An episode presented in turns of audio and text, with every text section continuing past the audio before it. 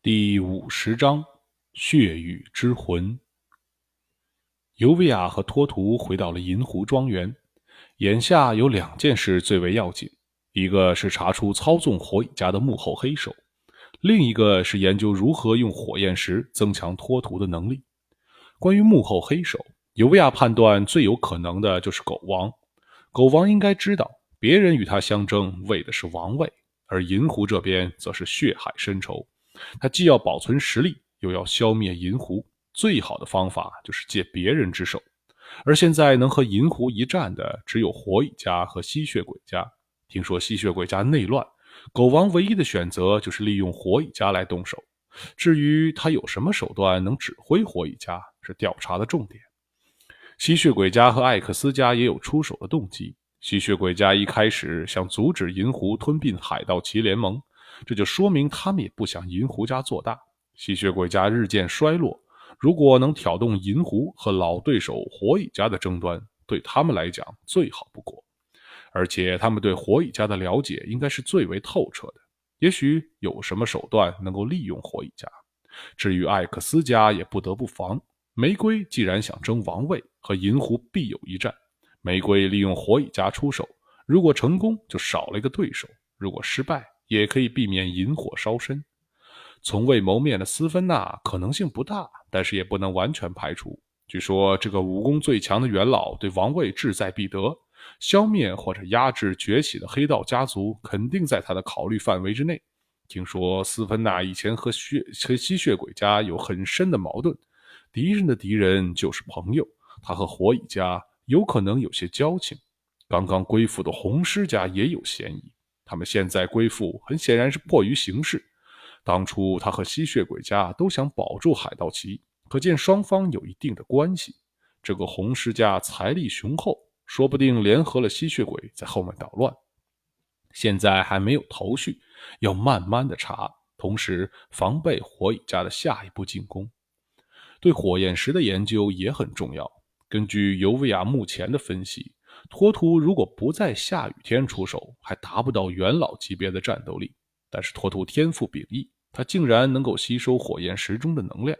如果能借此提高托图的战斗力，说不定他能凭借自身的实力去争王位。尤维亚找来了托图的老朋友胡文志，一起研究火焰石。对胡文志来说，托图就是一个行走的科学之谜。他所表现的一切，简直无视一切科学原理。然而，仔细研究之后，又会发现深层的原因无一不是符合科学的。通过研究托图，总能有些新发现。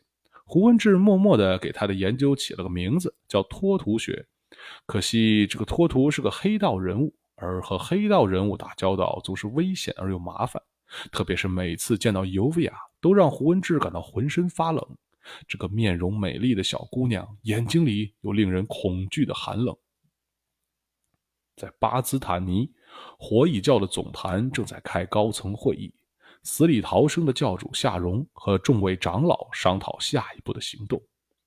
银狐的实力非同小可，这次失手恐怕后患无穷。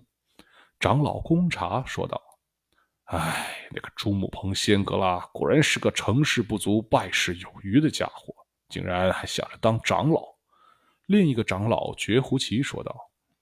听说他死了，智诺长老问：“嗯，是死了，但是不知道死前有没有透露我教的什么秘密。”绝户奇答道：“他不知道什么秘密。”P.S. 说：“他知道的够多了，我怕银狐那边会猜出来。”绝户奇说道：“下一步怎么办？狗王躲藏的地点有下落了吗？”夏蓉问。“没有，听说整个暗世界都在找他，谁也找不到。”相比之下，再试试杀尤维亚，也许更可行。商莱吉长老说道：“绝对不可能，狗王不在了。要是银狐和吸血鬼家联手，咱们还得再打上百年的仗。”红茶说道：“再战百年又如何？”智诺长老说道：“我们为什么要打仗？还不是为了找回经书？打完仗，经书都不知道去哪里了。”公差说道：“说到这里，调查信息源的人回来了吗？”夏荣问。“还没有，他们传信来说这事儿不好办，好不容易找到了中间人，花多少钱人家都不肯说，这是他们那一行的规矩。坏了之后性命不保。负责此事的于巴兰长老说道：“让他们开出条件，说我们会在巴兹坦尼为这个中间人建一座宫殿，他可以终身在里面享乐。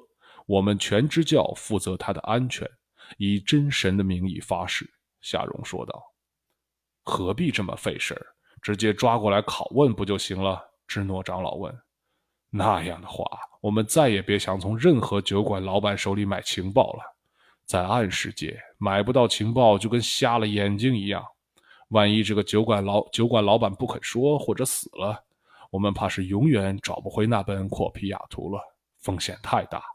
公察长老说道：“是这样的，不能硬来，就按我说的开条件吧。”教主夏荣说道：“眼下的重点是银狐应该会来报复的吧？我们要提早做好准备。以现在的情报来看，如果银狐家挑一个下雨天来进攻，会非常可怕。教中上下恐怕没人挡得住那个托图。”绝呼吸长老说道。一说到托图，夏荣那本来松弛的神经又绷紧了起来。左护法沙芬罗恩被电被电成焦炭的声音还犹悬在耳。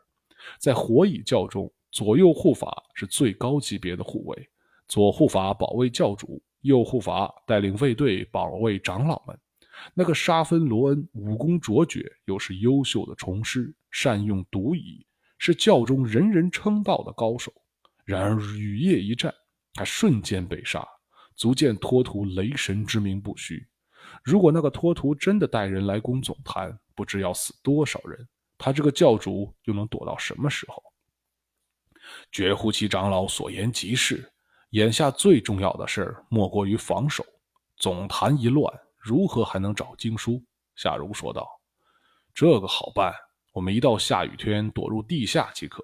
地宫很大，少说能躲城里一半的人。”芝诺说道：“那另一半怎么办？”要是敌人不走，守在上面又怎么办？我们能在地宫里撑多久？公察一连串的问题，没人能够回答。夏荣想到，若是被银狐家躲在地下，那可就麻烦了。尤维亚估计巴不得这样，让他尝尝被困地下的滋味。事已至此，还有没有可能和还有没有可能和银狐修复关系？夏荣问。这恐怕上来吉刚说了一半。有可能，皮埃斯长老说道：“只要我们能指出自己是被利用的，供出幕后真凶，再答应和银狐一起复仇，有道理。不过，嗯，我们本来也和银狐没什么恩怨，确实是被利用的。”芝诺长老说道。“不过真凶是谁，咱们也不知道啊，而且也不能说为什么被利用，不然就会泄露教中的秘密。原因嘛，可以编一个合理的，不难。”公察长老说道：“眼下只要找出信息的源头就可以解决。这个源头一定和狗王有仇，和银狐也有仇。而且很奇怪，他的条件竟然是二选一，而不是两个都达成。中尉不觉得有问题吗？大概是因为狗王太难找了吧？”于巴兰说道。“不见得，也可能，也可能是只达成一个条件，对那人最有利。”绝户奇说道。不管怎样，这个源头是个很有背景的人物，应该是要争夺王位的几个势力中的一个。公察说道：“那没几个嘛，有实力的除了狗王和银狐，也就少数几个元老，还有那个不知是死是活的里昂·艾克斯了。”芝诺长老说道：“嗯，挨个查查，很快会有线索。”夏荣说道。胡文志这边应邀展开了对火焰石的研究。世界上的宝石有上百种，细分的话有近千种。火焰石在其中并不算很特别，它的稀有程度、硬度、亮度、应用范围都很普通。但是火焰石加上脱图就不那么简单了。胡文志发现，火焰石正常状态下没有任何能量反应，它放出的光是一种极为微弱的辐射，几乎不蕴含任何能量。奇怪的是，当托图吃下火焰石的时候，确实有能量被吸收。空的火焰石能量为负数，会缓慢吸收周围的能量，慢慢恢复原状。如果遇到高温或者电击，火焰恢复得更快。胡文氏胡文志自己也试吃了火焰石，没有任何效果。然而托图的唾液和胃液没有什么任何特别，不知道他是怎么吸收火焰石里的能量的。胡文志夜以继日的研究，始终没什么进展，但是他依然没有放弃。觉得这个技术如果能够突破，应用前景相当广泛。最直接的应用呢，就是在制冷方面，可以用空的火焰石制冷，研发新式的冰箱或者冷却设备。根据他的估算，火焰石粉末的制冷效率比现有的制冷剂高百分之四十以上，而且不会有挥发和泄漏。胡文志这边没什么进展，尤维亚又查到了一个学者，叫做劳尔。是研究火焰石的权威专家，尤维亚和托图带上了百名保镖，亲自去百伦西亚大学地质系拜访了劳尔。劳尔博士大概六十多岁，一生和石头打交道，是地质学的一代宗师。他对火焰，他一直对火焰石这种不太昂贵的宝石非常着迷。他觉得这种宝石中蕴含着特别的秘密。在劳尔的办公室里，托图和尤维亚坐在椅子上。劳尔站在一个白板旁边，一边讲一边写一边讲解。火焰石的研究非常偏门，但是很有趣。火焰石为什么会发光，至今还是科学难题。劳尔讲道：“最早科学家认为火焰石里有某种放射性元素，后来发后来出现了光谱测定法之后，发现里面没有放射性元素。”还有学者认为这是古代的荧光藻类的化石，但后来也被否定了。这里面没有任何生物结构，而且有研究表明藻类不会形成荧光化石。现在最新的理论认为这种石头来自外太空，因为这种石头的结构不符合现有任何地质理论，分布也很奇怪。大概有百分之九十的火焰石产自加姆群岛。应该是远古时期的一次非常集中的陨石雨造成的。除了加姆群岛，另外只有三个已知的矿点，而且都很小，应该是后来的独立陨石带来的。我对这种宝石最感兴趣的一点呢，就是它的尺寸极限，也叫沙利斯极限。沙利斯是古代凡多尔国王的呃凡多尔王国的女王，特别喜欢用火焰石装饰她的王宫。她四处收购火焰石，越大越好。后来他发现最大颗的火焰石都一样大。沙利斯贴出了悬赏布告，谁要是能找出比他现有的火焰石更大的火焰石，就封为伯爵。结果除去造假的以外，所有拿来应征的火焰石都一模一样大，它们的形状、尺寸和重量都相当精确。这种特性是独一无二的。在已知的任何矿物中都没有这种尺寸极限。随着现代测量技术的发展，这种尺寸极限更是令人着迷。即便使用最精确的设备，也无法测出区别。可惜的是，火焰石不算特别坚硬，开采出来的很多都碎了。能达到沙利斯极限的火焰石越来越少。学界管最大号的火焰石叫做完美火焰石，非常珍贵。我们来这里是因为发现了一些特别的现象，请您研究一下。托图说。他说着，拿了一小块火焰石，咕咚吞到了腹中。几秒钟后，托图拿出手帕，用力呕吐，拿出了一颗没有火的火焰石。劳尔瞪大了眼睛，说道：“我研究了半辈子火焰石，还真是没想过要吃一颗试试。您可以试试，但是很多人试过了，没什么特别。”只有我能让里面的火消失。劳尔稍夫稍微平复了心情，转身去翻书。他找到了一本，一边翻一边说：“这种空的火焰石，书中曾经出现过。大概四百年前，一个银矿的矿主挖矿时，发现了一个水晶矿洞。因为水晶矿的成色不好，透明度不高，矿主就没有开采它。等到他儿子继承的时候。”呃，等到他儿子继承了几乎开采光的银矿时，发现了这个矿洞里全是发光的火焰石，大赚了一笔。你这颗空的火焰石是不是也能恢复？没错，托图把那石头拿在手里，开始放电，石头中慢慢出现了微弱的橘红色。我发现，如果我放着不动，很长时间的话，也能慢慢恢复。温度高一点的话，恢复的更快一些。那你刚才做了什么？劳尔问。哦，对了，忘了介绍一下，我会放电，嗯，还有磁力。托图说道。尤维亚早就准备好了文件，和劳尔签订了长期科研合同以及严格的保密协议。劳尔当然很想以后能发表研究成果。但是他更在意的是发现火焰石背后的原理。如果托图因为他不肯签协议而走掉的话，劳尔会疯掉的。这种谜一般的石头，再加上这个谜一般的男人，让劳尔签下什么都可以。尤维亚在银湖庄园扩建了以前就有的实验室，让劳尔和胡文志一起研究托图和火焰石背后的原理。劳尔擅长火焰石，而胡文志对托图的能力特点更为了解。两个科学家合力科研，渐渐发现了很多堪称神奇的事实。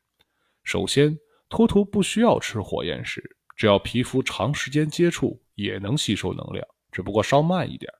也就是说，能量的吸收不涉及消化系统。第二，普通人无法吸收火焰石的能量，只有托图特别。两位科学家利用银湖的巨大财力，招募了很多志愿者试吃火焰石，不论年龄、性别、种族。数千个样本中没有发现一粒可以吸收能量的人。火焰石的物理性质非常稳定，磁力、电力、高温、低温、光照都不能诱发火焰石释放能量。胡文志最早的磁场吸收理论很快被否定了，这间接说明火焰石里的能量不是电能，目前还说不清是什么。通过空的火焰石吸取能量的实验测定，火焰石的能量密度略低于甲烷。不算特别高的能量物质，火焰石的化学性质极为稳定，几乎不和任何物质发生反应，除了托图的血液。劳尔后来经尤维亚同意，找来了生物界的好友摩根，加入了研究小组。摩根发现托图的血液和常人没有任何区别，但是就是能和火焰石粉末发生反应，简直不可思议。胡文志把自己早期得到的托图细胞样本。样本的分析给摩根看了，摩根认为托图是变种人的一个很特别的分支。摩根以前研究过变种人，他甚至研究过会放电的变种人，他们和托图非常不同，一般会有一个单独的器官负责产生电能，它们不能像托图一样随心所欲地控制电压和电流强度，无法产生磁性，至于体外控制更是无从谈起。摩根后来发现，托图的血液吸收火焰石能量，并不需要血细胞的参与，只要血浆就可以完成。托图血浆可以吸收大量的火焰石能量，能量密度可以达到极高，而且不知道是什么原理，本来不是电能的火焰石能量，转移到托图的血浆里就成了电能。一小瓶托图的血浆充满电后，堪比一个衣柜大小的氢氧燃料电池。电磁炮专家胡文志对这个发现兴奋不已，他写了报告给尤维亚，希望再额外开设一个项目，用托图的血浆研发高能电池，这样就可以制造小型的便携式电磁炮。尤维亚和托图商量之后同意了，前提是不能抽取太多的血液，伤害托图的健康。一连几个月，劳尔和摩根的研究陷入了停顿。他们无法用任何已知理论解释托图和火焰石的关系。越是研究的深入，他们越是发现这背后涉及了深奥的、尚未发现的知识，需要长期研究。未来的成果可能会改写现代物理学、化学和生物学。胡文志的项目倒是进展顺利，他成功的用脱土的血浆制成了一种高能凝胶，以这种凝胶为原料。胡文志做出了有史以来最强的电池。他依靠自己多年以来积累的电磁炮设计经验，制造出了一支便携式电磁炮。这支小小的电磁炮只有手枪的尺寸，每次射出一颗黄豆大小的合金小球，威力却强于反器材步枪。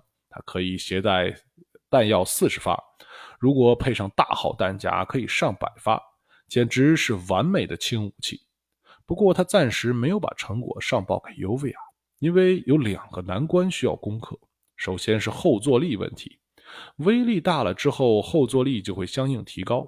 尽管胡文志利用电池电量的优势加装了电磁缓冲器，后坐力还是大到人类手臂无法承受，一开枪就会骨折。当然，如果减弱威力就可以解决这一问题，但这样就不完美了。胡文志不能接受这一点，他要研发更好的消除后坐力的方法。还有一个问题就是过热的问题，能量能源被成功缩小了，但是冷却系统不行。它的原型机打两发以上就会烫手，即便戴上手套也不能坚持四发，完全失去了载弹量大的优势。胡文志觉得不太可能研究出超级便携的冷却系统，所以把重点放在了隔热手套上。他计划用陶瓷复合材料做出不算太厚的柔性手套，解决这个问题。等到这两个问题解决了，他胡文志就是世界上最伟大的轻武器专家了。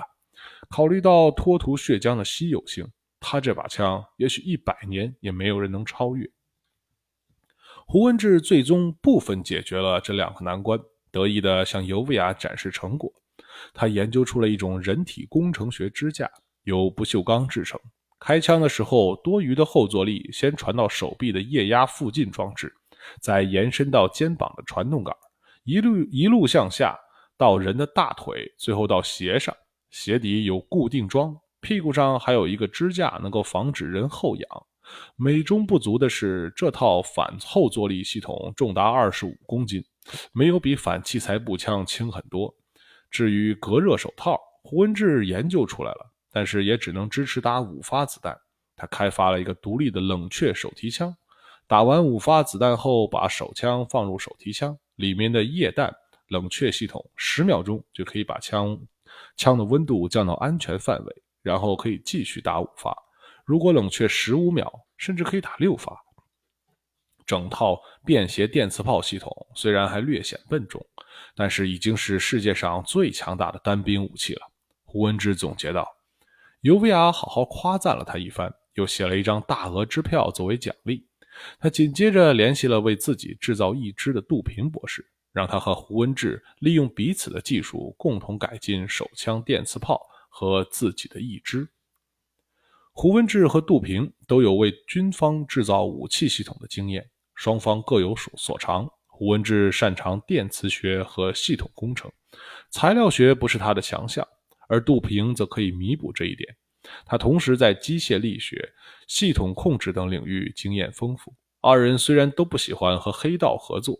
但是非常喜欢尤维亚提供的极为宽松的科研环境，他们不需要写经费申请书，不需要阶段性报告，不需要同行评议，只要给出一个大概的时间线给尤维亚，到时候汇报成果就行了。除去黑道的身份，尤维亚是个完美的赞助人。两位科学家颇有一些相见恨晚的意思，合作的相当默契。没过多久，就完成了电磁手枪系统和义肢的设计草图。新的电磁手枪把消减后坐力的支架系统融合到了一只手臂当中，因为尤维亚的手臂有额外的电池，机械附近装置也被换成了双折叠电磁缓冲器，后坐力到手臂为止可以完全消除。杜平使用了更好的隔热材料在尤维亚的一只手掌上，而且集成了胡文志开发的冷却系统。尤维亚未来的义肢不但极为耐热，而且可以主动降温，不再需要戴手套，可以连续打完四十发子弹。当然，这一切的实现都是因为有脱涂血浆制成的高能电池。这个电池的应用极大提高了动力水平，减小了电池占用的空间。杜平大幅更改了原有的手臂设计，使用了更多材料，提高机械强度，而不用担心续航时间。完美的解决了尤维亚更结实的要求。任何产品都有缺点，这套新产品也不例外。首先是充电不方便，血浆电池不能直接充电，要把电池中的电芯取出来，放在火焰石或放在火焰石制成的特别充电器里才行。还好，电池的正常续航时间长达一个月，也不算太麻烦。二位科学家后来发现，如果托图长时间手握电芯，也可以充电。但是充不满，所以杜平在尤维亚手掌上加了充电用的微管。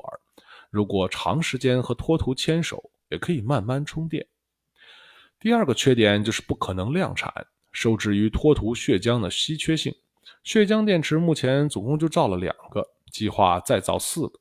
尤维亚的手脚一只用掉两个，电磁手枪用掉一个，实验室测试和研发再用一个。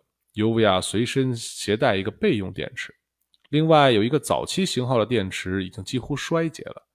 尤维亚早期没有把血浆制成凝胶，所以电池寿命很短，充放几十次就开始迅速衰竭。尽管有这些小缺点，尤维亚和托图都对设计方案相当满意。托图尤其满意牵手充电这个设计。杜平还说到了新的手臂的两个附加小功能。一个是冷却系统，如果单独使用可以强力制冷；手拿冰饮料的话，可以长期保持低温。另一个是电磁缓冲装置，如果逆向运转，可以让尤维亚打出重拳。本来机械臂的力量就远超常人，如果配合好这个功能，可以轻易的打穿墙壁甚至钢板。就这样，本来旨在提高脱图能力的研究计划。最后，主要的研究成果是提高了尤维亚的战斗能力。虽然现在只是方案，离成品还有一段时间。尤维亚已经开始每天练习射击了。